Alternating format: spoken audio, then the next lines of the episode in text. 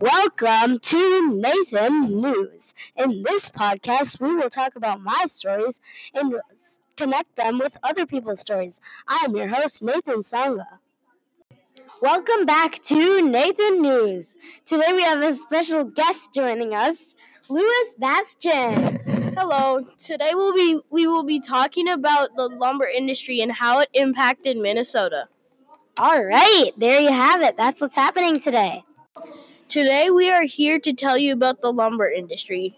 Of course, you know things that were made from wood, things like houses, tables, chairs, and railroad tracks.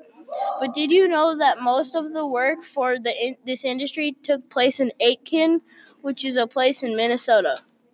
The type of work required people with specific skills to work long hours. Often, lumberjacks were the people working in this industry. They needed to be able to lift heavy logs, wade in high waters, and not fall off logs. The people in the second resource, the Edpuzzle, um, could had to do all those things in order for the industry to work. Otherwise, they could get seriously injured. Um, other cool things we learned about the lumber industry are wanigan's.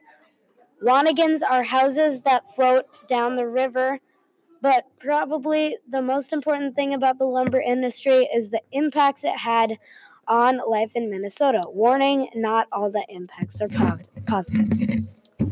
One major impact of this industry on Minnesota was it created a lot of wood for making things like railroads, houses, and other everyday items.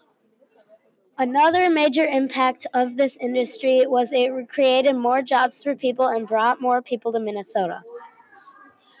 One negative impact on Minnesota was there were, are now very few trees, especially white pines. Even the lumberjacks moved because of how few trees there were.